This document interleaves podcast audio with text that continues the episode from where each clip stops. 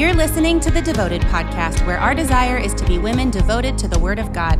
We're so glad you're here, and we pray you'll be challenged and encouraged as we look to God's Word together. Hey, welcome to the Devoted Podcast. I'm glad you're here. We're going to jump right in today on another one of the episodes where we're talking about the type of Christian that we see parsing these out between the Christian label, so called out in culture, and then really how scripture defines us as Christians. And, and remember, you know, go back to the original ones that we talked about this in the first two episodes where we were discussing what type of Christian am I? And then really, you know, what what does it look like to be a cultural Christian versus what a real biblical Christian looks like?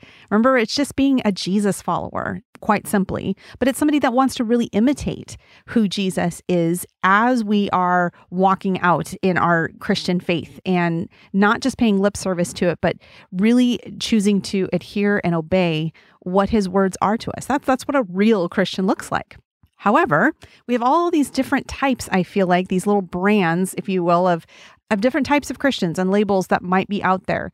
And some maybe legitimately believing in Jesus, that he died on the cross for their sins, rose again, and they truly do believe in Jesus, and we will see them in heaven someday. That is very possible. It is not for us to judge the eternal state that someone might be in.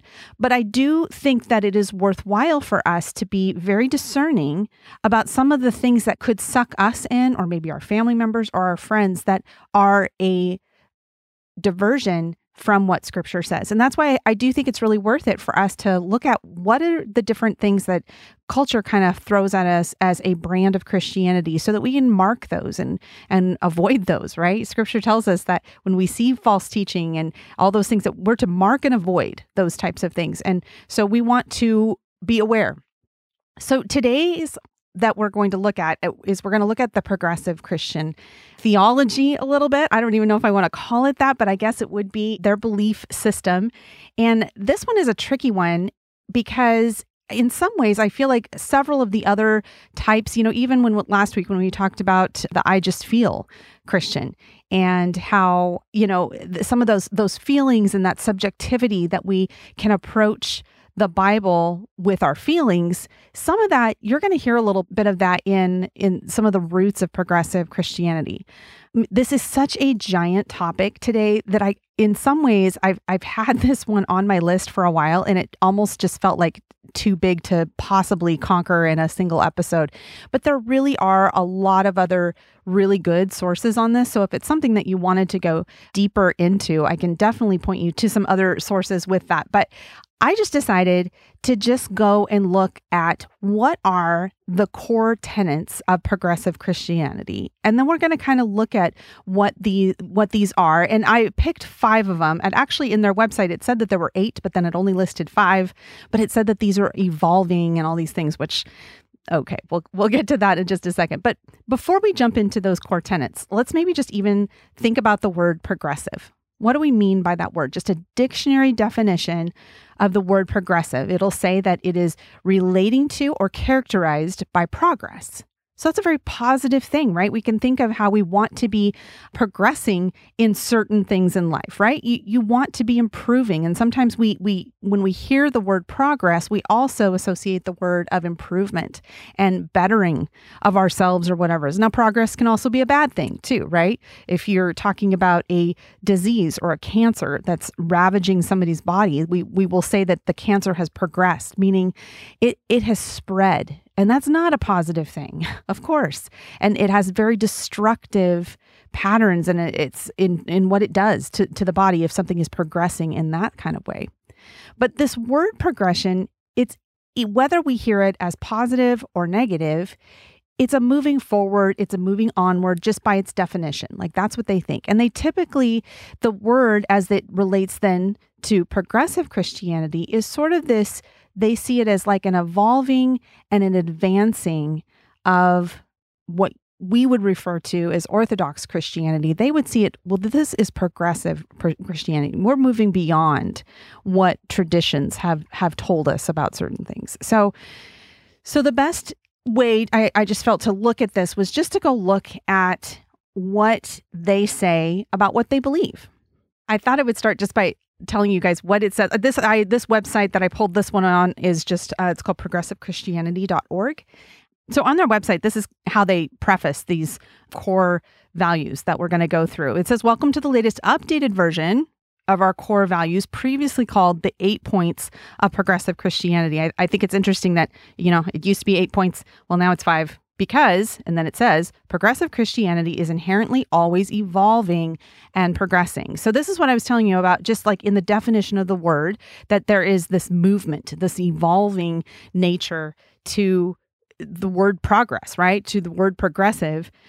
Just a little bit tricky now that we're going to put progressive and attach it to Christianity. So it, it's kind of linking two things that we don't necessarily, in the traditional Orthodox view of Christianity, we don't view it as something that evolves because we think that Jesus is the same yesterday, today, and forever. We believe that his word is true and the same, it's unchanging. So, those are things that are antithetical to progressive, correct? So, but this is the basis of their core values that they're going to share. So, then they go through these, and it has this little line too. It says, Please take these lightly, but seriously. They are not dogma. They are simply a starting point to establish conversations and a foundation of values and beliefs that we have observed progressive Christians generally share. It's okay if you don't agree with all of the words or all the parts. We support your authentic path. You can use these in your faith communities and with family and friends to talk about what it means to be progressive Christian in today's world. Here's to always progressing. So that's their little intro paragraph. And I just find even the preface of where they're launching from interesting because did you see that? Did you hear that line right in the middle where it says, We support your authentic path? Because ultimately, where a lot of these are going to come down to is the fact that you have a path, I have a path, your neighbor has a path. Everybody's got a path, and it, it, it's your path, and no one can tell you what your path should look like. So, as we're going to go through these, we're going to take ideas like that and then we're going to look to see what the Bible says about that and how these match up.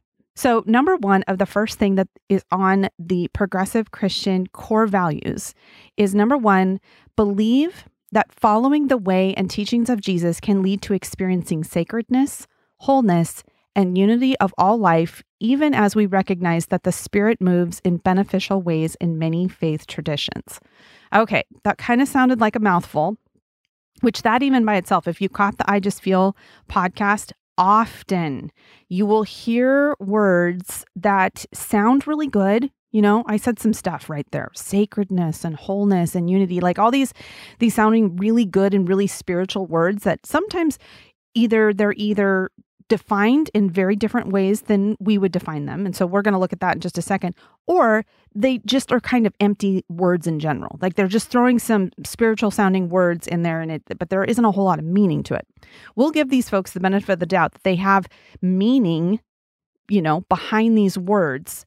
But I don't know exactly what that meaning would be. And I would be willing to guess that we have very different definitions with these things because the important thing that we should always be discerning about is defining what our terms are. What, what, how are you defining something? verse like make sure we're on the same page are we defining these things from the same thing what do our terms mean so a couple of those words that were in there sacredness you know that word if you just look it up a dictionary they consider something that's sacred to be holy or deserving respect, especially is something in connection with God. So that's just a Cambridge basic definition of sacred. So experiencing the sacred, what what are we getting at there? I'm trying to make the connection because they don't define their terms. But if you go off of what the dictionary definition is, that it's to be holy or deserving respect, especially something in connection with God, then I guess where we'd make that connection then is what the Bible would talk about is holiness. So the Bible does talk about being holy.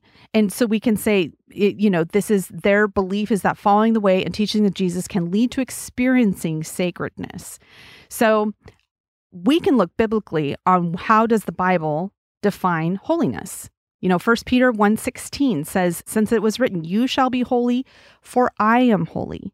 Leviticus 19:2 Speak to all the congregation of the people of Israel and say to them, You shall be holy, for I, the Lord your God, am holy. So holiness is an important concept in scripture. Now, note though that holiness, it's a it's a term that is completely other. We describe God as being holy. Now, when First Peter's talking about that you shall be holy for I am holy, we can read that and that can seem like a very daunting phrase right there because we're like, well, no, we're certainly not holy. Well, that's that's where Jesus comes into the picture, right? We get to assume a righteousness imputed on us from but from Jesus not because of our own works or anything that we've done so a, separate study there but if that throws you off the you shall be holy for I am holy we can we can point you to some uh, teachings that Pastor Brett's done on that but the concept of holiness is to be completely separate from our sin and, you know, Second Corinthians 7 1 says, Since we have these promises, beloved, let us cleanse ourselves from every defilement of body and spirit, bringing holiness to completion in the fear of God. So, our holiness, bringing that into completion of God, there, there is a moving away from our sin and towards the Lord. But did you see that it's like in Second Corinthians 7 1, talking about the fear of God? That is at the foundation of where that comes from that takes the holiness that we see in God, knowing that our sin has to be completely separate from that. There's no place for sin within the holiness of God. That there can't be. It's totally other. It's separate. 1 Peter 1 14 through 16. Well, I, I read you 16 that says, You shall be holy, for I am holy. But 1 Peter 1 14 says, As obedient children, do not be conformed to the passions of your former ignorance, but as he who called you is holy, you also be holy in your conduct. And then that is when he says, As it is written, you shall be holy, for I am holy. But I wanted to point that out, that verse 14 and 15, to show that there, there's something within us, that being our sin, that has to be separated from that in order to walk in holiness. So, experiencing sacredness, when they say that, what are they meaning with that? I think the only version of that that we could pick from there that would be biblical would be to call that sanctification. You know, the the purifying work of the Holy Spirit in our life to sanctify us, to make us by the power of the Holy Spirit be walking in our sanctification, away from our sin and towards the Lord and His Word. So I'm trying to pull out as we look at these core tenets things that we could see that, like, okay, there's a biblical root here, but at the same time, then go back to the phrase and go, okay, this is number one of their beliefs is that they believe that following the way and teachings of Jesus can lead to experiencing sacredness, wholeness, and unity of all life as we recognize that the Spirit moves in beneficial ways in many faith traditions. Now, we'll talk about wholeness for just a second. I think, again, it kind of sounds like just a, I don't know, a word you kind of stick in there, but they don't really say what they mean by it. But sometimes we refer as Christians that each of us have a, a God shaped hole right ecclesiastes 3.11 refers to god's placing of eternity in man's heart this idea of the God shaped hole that we long for a connection outside of ourselves to God and eternity that only He can fill, only that He can do in order to make us whole. Is that the kind of holiness or the wholeness that they're referring to? You know, as I've seen this practically demonstrated by progressive Christians, often they make a link here with, with the idea of wholeness to identity and to finding yourself both of which are typically they err in very unbiblical ways. For example, being true to your authentic self. You'll hear that a lot. You know, who is your authentic self? You need to discover your authentic self. If you as a woman feel your authentic self as a man, then according to what I see in the progressive Christian community, then that is experiencing your wholeness. That you would be you would be identifying your authentic self, whatever you decide that that is needs to be, and that's okay to give into that because that that would create that wholeness for you.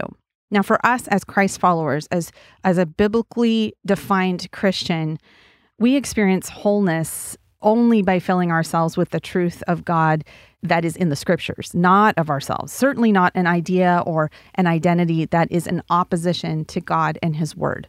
So the second part of that statement, though, after we get through the wholeness and the, the sacredness and all that, that good stuff, the second part is we recognize that the Spirit moves in beneficial ways in many faith traditions. Now, again, largely they're not defining here what they mean by faith traditions, but observing in other progressive Christians, like I said, like how this practically works out, there is almost always an element of universalism within progressive Christianity, meaning that I, have even read some quotes where they'll say things like all faith traditions are almost like long lost siblings that are finding each other and and looking at each other and seeing family resemblance and all of these really odd sounding things. But it's kind of their way of embracing basically all faiths. It's another way of saying, you know, all paths lead to heaven. But this is how they're they're viewing this and saying, okay, all faith traditions that the spirit moves in all of these things. Now that's what we need to look at the Bible and say, okay, but actually, how does the spirit move what are these beneficial ways that the that the Spirit moves according to Scripture? So, just a, a few scriptures here. John 14, 26 tells us, But the Helper, the Holy Spirit, whom the Father will send in my name, he will teach you all things and bring to your remembrance all that I have said to you. I love this one so much because it is that reminder that it's the Holy Spirit that brings to remembrance the words of Scripture, the words of Jesus and I, I bet you guys have uh, experienced this. I have experienced this so many times where, you know, just you're, you're talking and, you know, just that scripture pops in your brain out of nowhere. That is the Holy Spirit that brings the words of the Father, the words of Jesus into remembrance for us. Romans 8:26 says, "Likewise the Spirit helps us in our weaknesses, for we do not know what to pray as we ought, but the Spirit himself intercedes with us with groanings too deep for words." So, uh, another thing that the Holy Spirit does, it helps us in our weaknesses. It brings the words of Jesus to remembrance. We just heard that. Also, Romans tells us that it helps us in our weaknesses and intercedes with us, even uh, offering prayers and intercession with things that are even beyond words. I, that that's an amazing thing. We also see in Scripture how we receive the Holy Spirit in Acts two thirty eight. It says, And Peter said to them, Repent and be baptized, every one of you, in the name of Jesus Christ for the forgiveness of your sins, and you will receive the gift of the Holy Spirit. The repentance there is always key, isn't it? It's it's key for us to recognize our sin and the fact that we need to repent and walk away from it. And it is then the Holy Spirit that we receive as we as Christ forgives our sins. That's an amazing thing. Now, unbelievers, the world, they do not have access to the spirit in the same way there you know there's different ways in which the holy spirit is either with us in us or upon us but it's different for us as believers who have done just that who have done what acts 238 have repented of our sin have received the forgiveness for our sins we receive the gift of the holy spirit one more on this on the Holy Spirit. John 14, 15 through 17 says, If you love me, you will keep my commandments, and I will ask the Father, and he will give you another helper to be with you forever, even the Spirit of truth, whom the world cannot receive, because it neither sees him nor knows him. You know him, for he dwells with you and will be in you.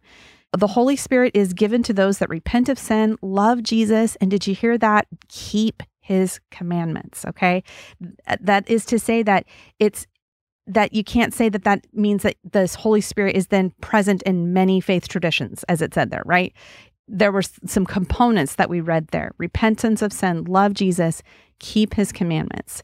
That it's not something that is, we could see that exists in the Hindu faith and different things like that.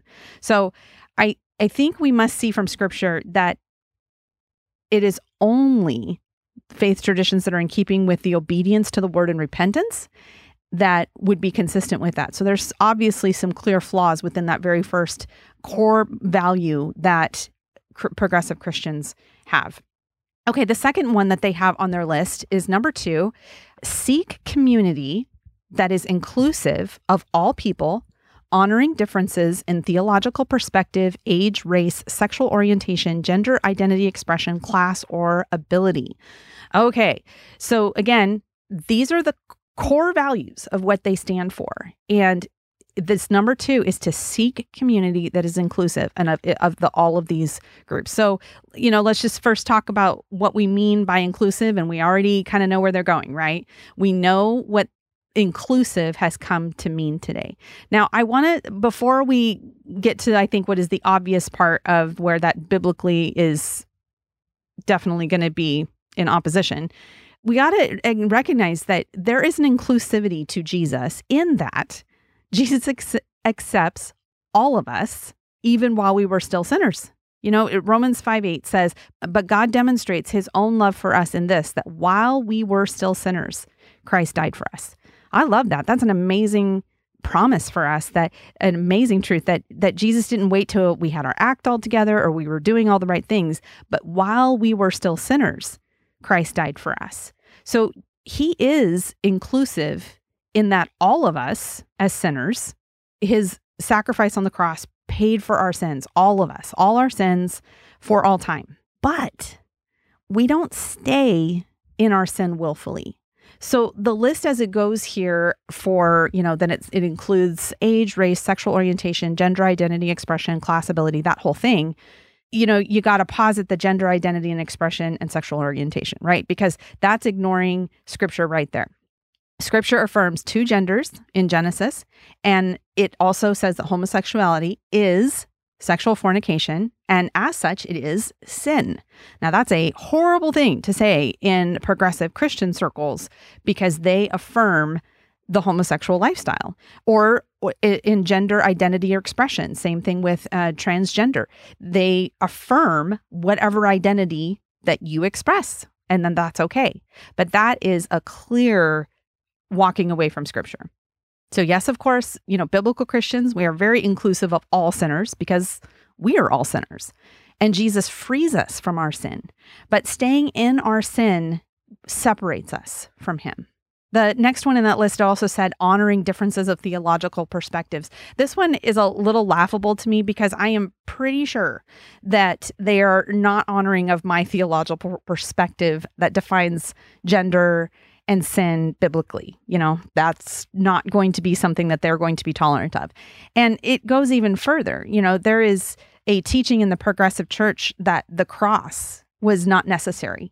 They have this idea called cosmic child abuse or divine child abuse. Basically, they put forth the argument that it would have been cruel for God the Father to sacrifice his only son for our sins. And so therefore that can't be. And, and they have very long, lengthy arguments about this.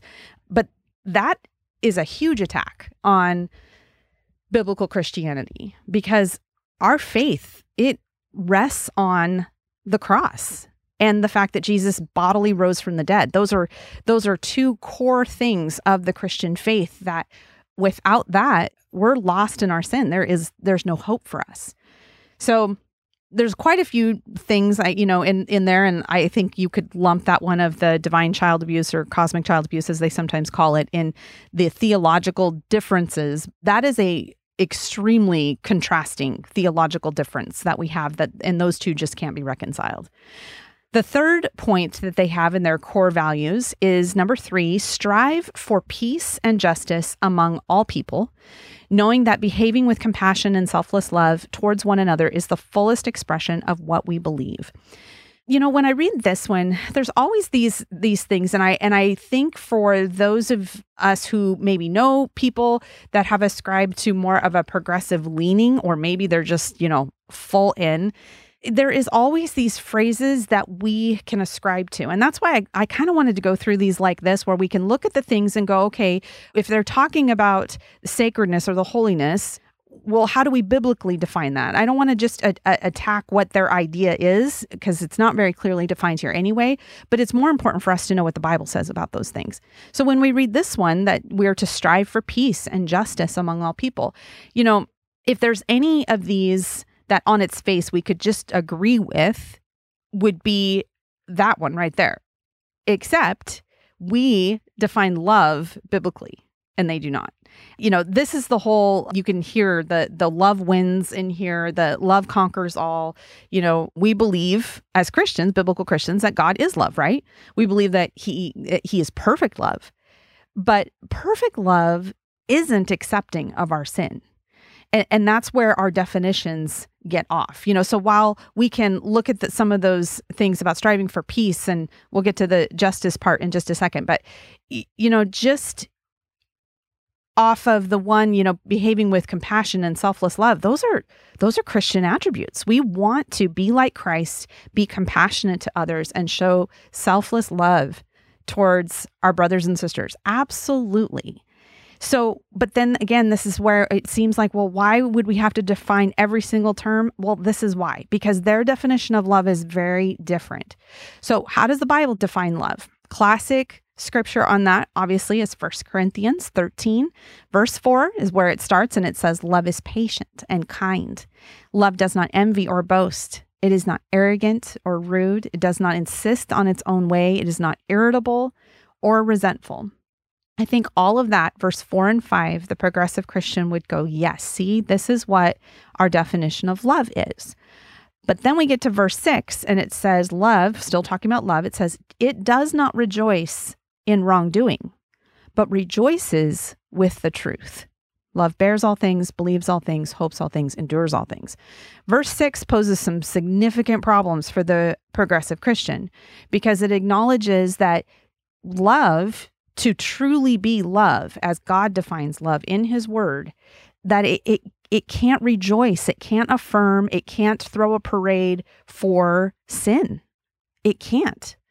And it also says it rejoices with the truth, which then implies, of course, that there is a truth. There is not your authentic path and my authentic path and you know all the different paths that lead lead to heaven, all the faith traditions that really the spirit is all no. That that is inconsistent with even what 1 Corinthians 13 tells us about the definition of love, which, you know, love is typically that's going to be the banner cry for them.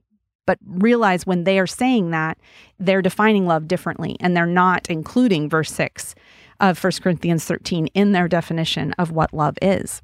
Also, in that definition, it said, you know, strive for peace and justice. You know, should we strive for peace? Yes, we can biblically. Where does the Bible say that? You know, Matthew 5 9 says, Blessed are the peacemakers, for they shall be called sons of God.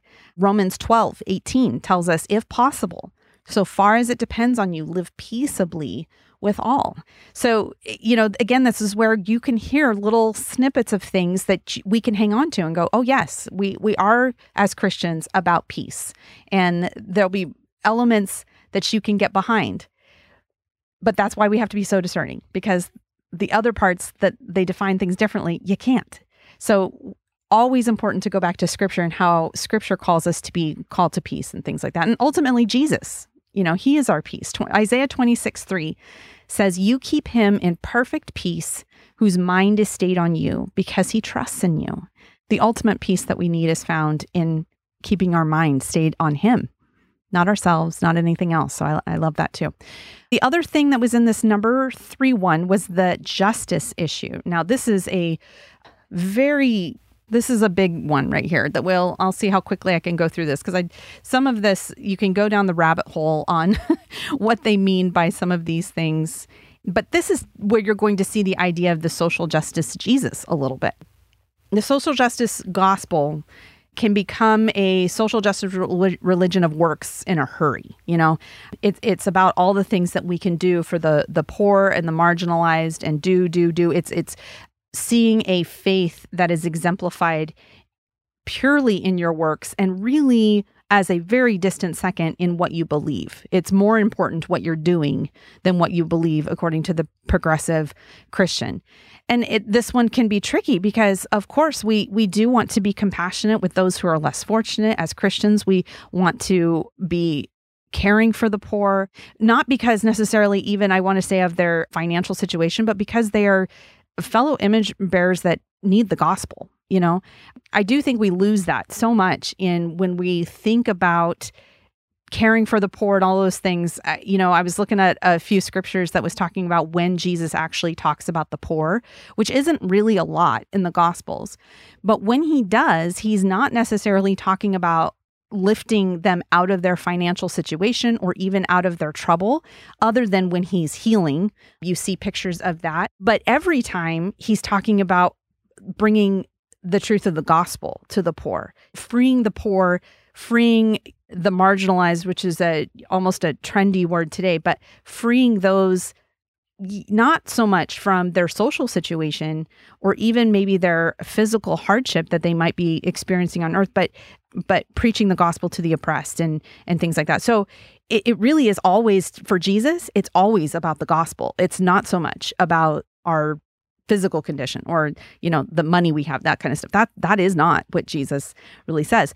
Micah 6 8 when we talk about justice, this is a scripture that both biblically prescribed Christians and also progressive Christians, they like this verse. It says, He has told you, O man, what is good, and what does the Lord require of you, but to do justice and to love kindness and to walk humbly with your God.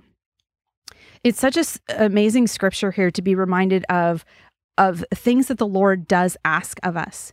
But what's important also in this is the base of what that scripture is on it sits on to walk humbly with your god. So there's a there's a humility that we need to have with our god but then also to act in the fear of the lord. I think that kind of goes hand in hand with that.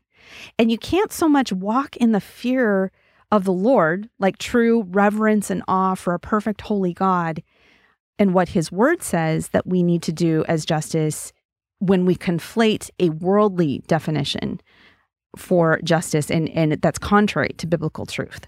Progressive Christians like to define justice as eliminating the plight of the poor and the marginalized. But like I was just mentioning, you know, the gospel isn't focused on our social status or financial situation. Jesus and his mission was always, always, always to save all men from their sins. It was focused on their eternal condition and not necessarily bettering the earthly one. Remember when he said in John, he said, In this world you will have trouble. You know, that's like a name it and claim it scripture right there. You're going to struggle. You're going to have trouble and trial. And this is a tough one for us because we have really, really comfortable lives, don't we? And we are so blessed by really even just creature comforts. You know, we, we have cars, we have houses to live in, we get to stay warm in the winter and all of these things but that was not necessarily always a given. Even for people back in in in bible days it was a very different time. For if you were poor back then there was a lot of personal struggle. And but it says jesus says you will have trouble. You will have trouble. So move on to the fourth one. I know we could spend more time on that one but the fourth one of their tenets four out of five is embrace the insights of contemporary science and strive to protect the earth and ensure its integrity and sustainability. There it was, guys. Okay. This is of their five core values. This is number four embrace the insights of contemporary science and strive to protect the earth and ensure its integrity and sustainability. Well, there really isn't much biblically that this one speaks to at all, to be honest. You can look at in Genesis when we have the creation account, and then in, in, in, Genesis 1, in verse 26 through 28. That's probably like the biggest section. And actually, as I dug into this a little bit on how progressive Christians use this passage, they would refer to the same scripture that I would. So Genesis 1 26 through 28, that's where it tells us that God said, Let us make man in our image, after our likeness, and let them have dominion over the fish of the sea, and over the birds of the heavens, and over the livestock, and over the earth, and over every creeping thing that creeps on the earth. And then in verse 27, so God created man in his own image. In the image of God, he created him, male and female, he created them. And God blessed them. And God said to them, Be fruitful and multiply and fill the earth and subdue it, and have dominion over the fish of the sea and over the birds of the heavens and over every living thing that moves on the earth. So, those three verses is probably what both, in this case, the progressive Christian and for us, we would look at and say, Yes, back all the way in creation, God created men and women to have dominion and to subdue. Those are some words there that we basically to say we have some responsibility in our charge over the earth. And I I don't want to read more into scripture that is than is there really with that. Should we be good stewards of what the Lord gave us? I think that's consistent with with the nature of of how he created us to be, how he created us to be caretakers of the earth and um and it tells us to multiply, you know. But in the end, we know that the earth is is just the earth. You know, in in Second Peter three ten, that's where it, tells us that it's talking about the at the end of all days, and it says the heavens will pass away with a roar, and the heavenly bodies will be burned up and dissolved. You know, I mean, at the end, the earth kind of is destroyed by fire. You know, it's it, it, it that is not a license to say, oh, cool. Well, then let's just you know misuse the earth and do everything irresponsibly now because we don't have to worry about. It. That's not what that's saying but some perspective might be involved there. But I think it's significant that we see, you know, keep in mind this is one of the one of five of the core tenets of progressive Christians and it's basically environmentalism. And they will define this as environmental justice. So when you when you look at it, and you can you know in the last one in, in number three, that was where we saw that there was justice, and then now they bring in the environment, and so there's always this cry for justice in in its many different forms, and in this one, it's environmental justice. And if you're going, okay, what does environmental justice actually mean? I actually looked up a definition. The United States Environmental Protection Agency, so the EPA, they define environmental justice as, quote, the fair treatment and meaningful involvement of all people, regardless of race, color, sex, national origin, or income, with respect to the development, implementation, and enforcement of environmental laws, regulations, and policy. So there you have it. That is what environmental justice looks like.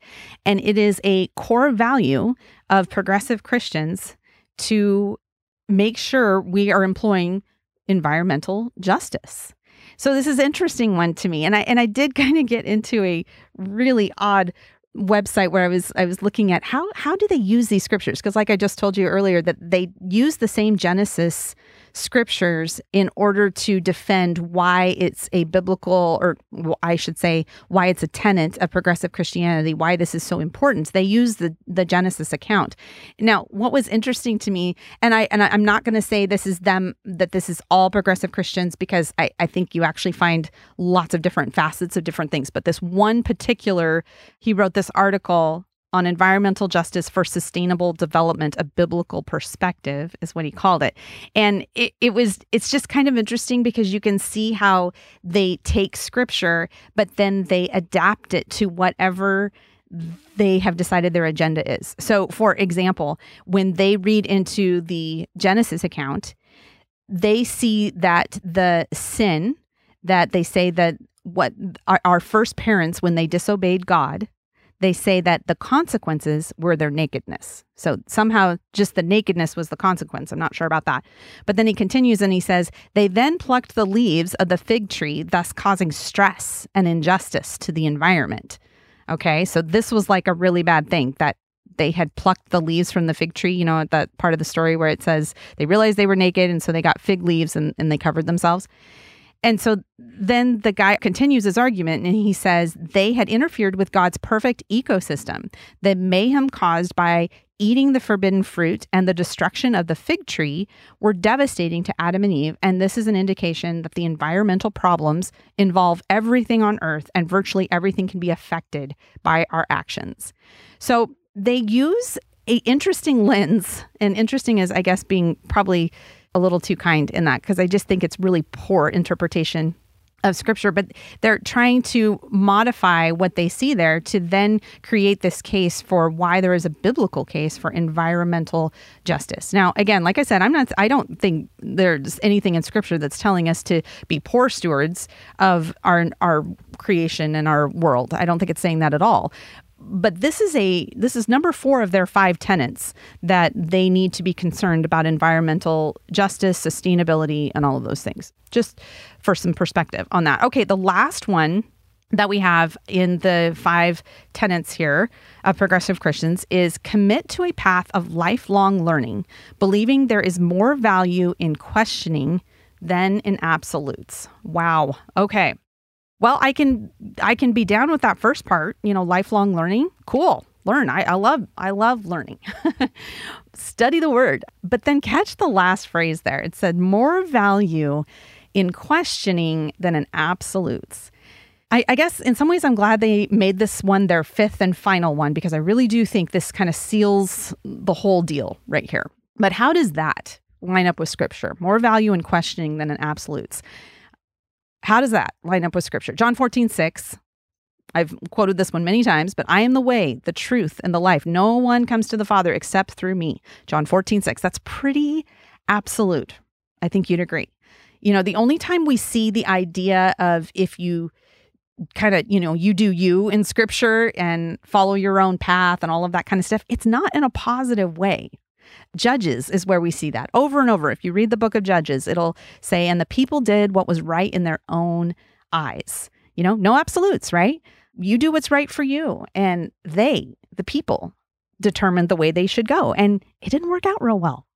They were conquered, they were enslaved, they were, you know, had to serve other people and then, you know, and then a prophet would be a judge would be raised up and and would free them and they would have a time of prosperity and then they would, you know, it says and then the people did what was right in their own eyes.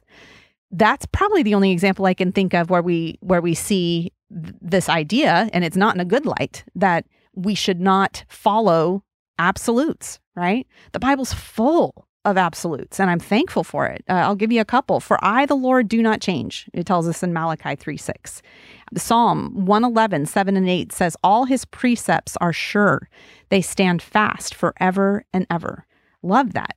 John 17, 17, sanctify them in your truth. Your word is truth. Could there be a more absolute statement than that? I, I don't know. Matthew 24, 35. Heaven and earth will pass away, but my words will by no means pass away. So, irrefutably, there are just time after time, we see so much in scripture that is absolute. But not only just in scripture, we see it in the very nature of God when we recognize that God is immutable, that he, he doesn't change. He stays the same. He's the Alpha, He's the, the Omega. I mean, it is a foundational thing that we recognize, even in the nature, character, the attributes of God, that he is absolute. There, there's things that do not change. They don't progress. They don't evolve when it comes to who God is. So it's, you know, but they end this this final tenet by saying, you know, it's all about the questions. So I think we can see that the Bible just kind of says the opposite on this one. Proverbs 3, 5, and 6. Trust in the Lord with all your heart and lean not on your own understanding, but in all your ways acknowledge him and he will make your paths straight. That tells us right there, in fact, not only is this an absolute statement, because if you're if you're not relying on the absolutes of the Lord and the absolutes of his word, then what you are then relying on is your own intellect. What you've decided, what your path is, what your truth is, and and that it's somehow a subjective thing can get you in all kinds of danger when and scripture says the exact opposite. Don't actually lean on your own understanding. I've run into this with the all about the questions, even by ones that I would say at this point, I wouldn't uh, uh, say that they're like full blown progressive Christians, but they've adopted some of these tenets and so, uh, you know, perhaps they still ascribe to some things that I would say are biblical Christianity. You know, they still recognize the cross and the bodily resurrection of Jesus and things like that. But I will hear things like this about, oh, it's all about the questions. It's all about the questions. They get you all twisted up in in saying that if you say that it's not all about the questions, then that means that you can't ask questions. And that is not what that means. I've heard that so many times of people that say that that they've fallen into this path of deconstruction, meaning they're they're taking their orthodox Christian faith that they grew up with and they say they're deconstructing it and tearing it all apart and finding, you know, really honestly their authentic self. And nearly every time, not all the time, but nearly every time when they do that, they deconstruct away from the God of the Bible and Orthodox Christianity. I love the stories where we actually see them coming back the other way. Alisa Childers is one of those.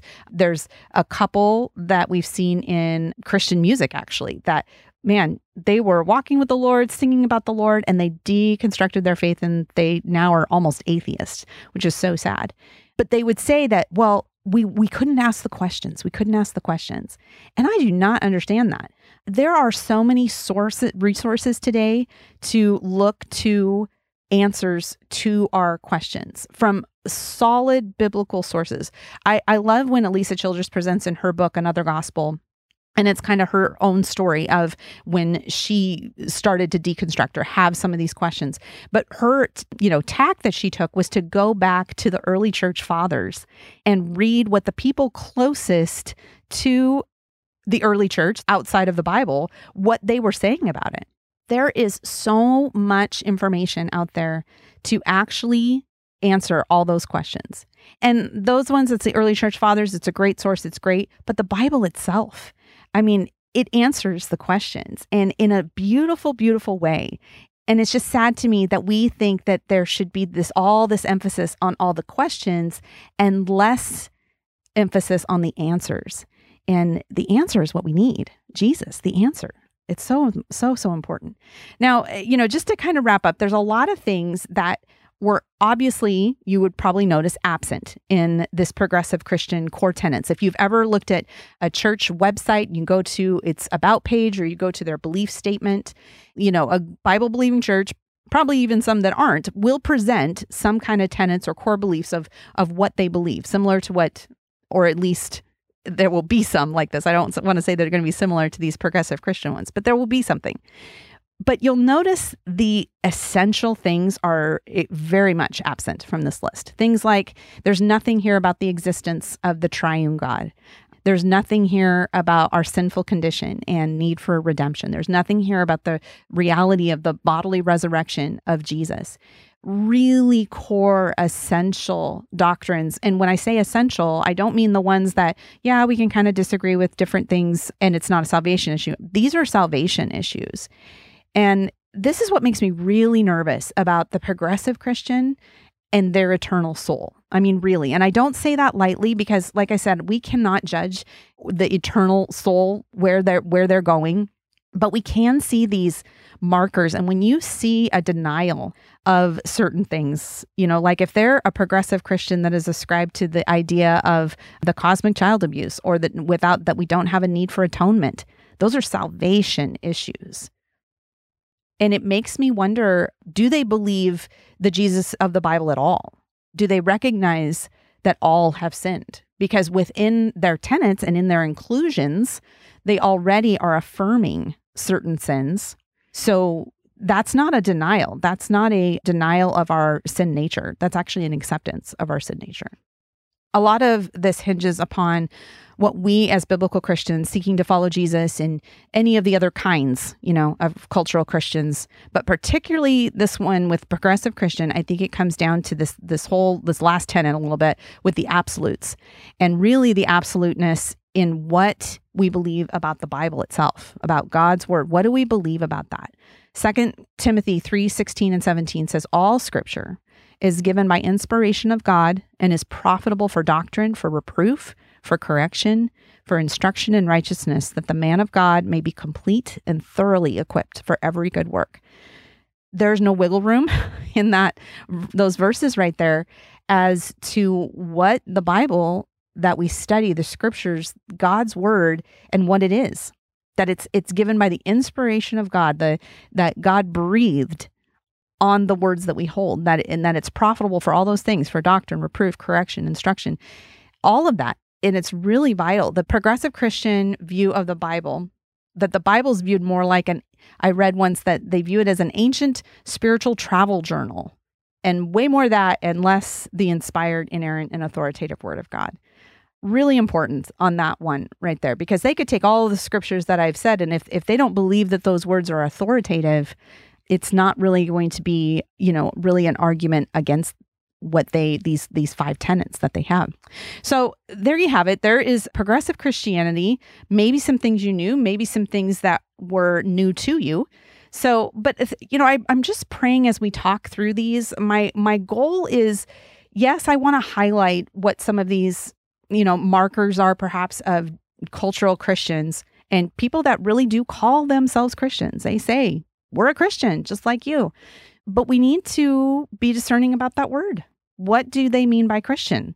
And when we look at some of the core tenets of what some of them believe, now other ones we've looked at, the I just feel Christian, you know, that's that's a name that Amy made up, but they don't have core tenets. Same thing with uh, you know some of the other ones, but this one in particular, it's almost it's it's its own faith system right here, and it is growing in the Big C church. Sadly, this is becoming a very dominant false gospel in the big C church, and it's very dangerous. So recognize these things and you know, yeah, be aware of it, but like I always want to caution people of jumping too far down the rabbit hole of studying all the progressive Christians and what they think and all of that kind of stuff. No, study the scriptures and what they say so that when they say things about the spirit of sacredness, you can be like, well, I don't really know what the spirit of sacredness is, but I do know what the Holy Spirit is, and I do know what he, he how he acts, and and we can know those scriptures. Know the scriptures more. Have your hands in them, and and just be familiar with them. Have have them on your mind, and and and be ready in season and out of season. Thank you for tuning in to the Devoted Podcast. We are a ministry of Athey Creek Christian Fellowship in West Linn, Oregon. For more resources, or if you need prayer or encouragement, send us an email at devotedpodcast at atheycreek.com.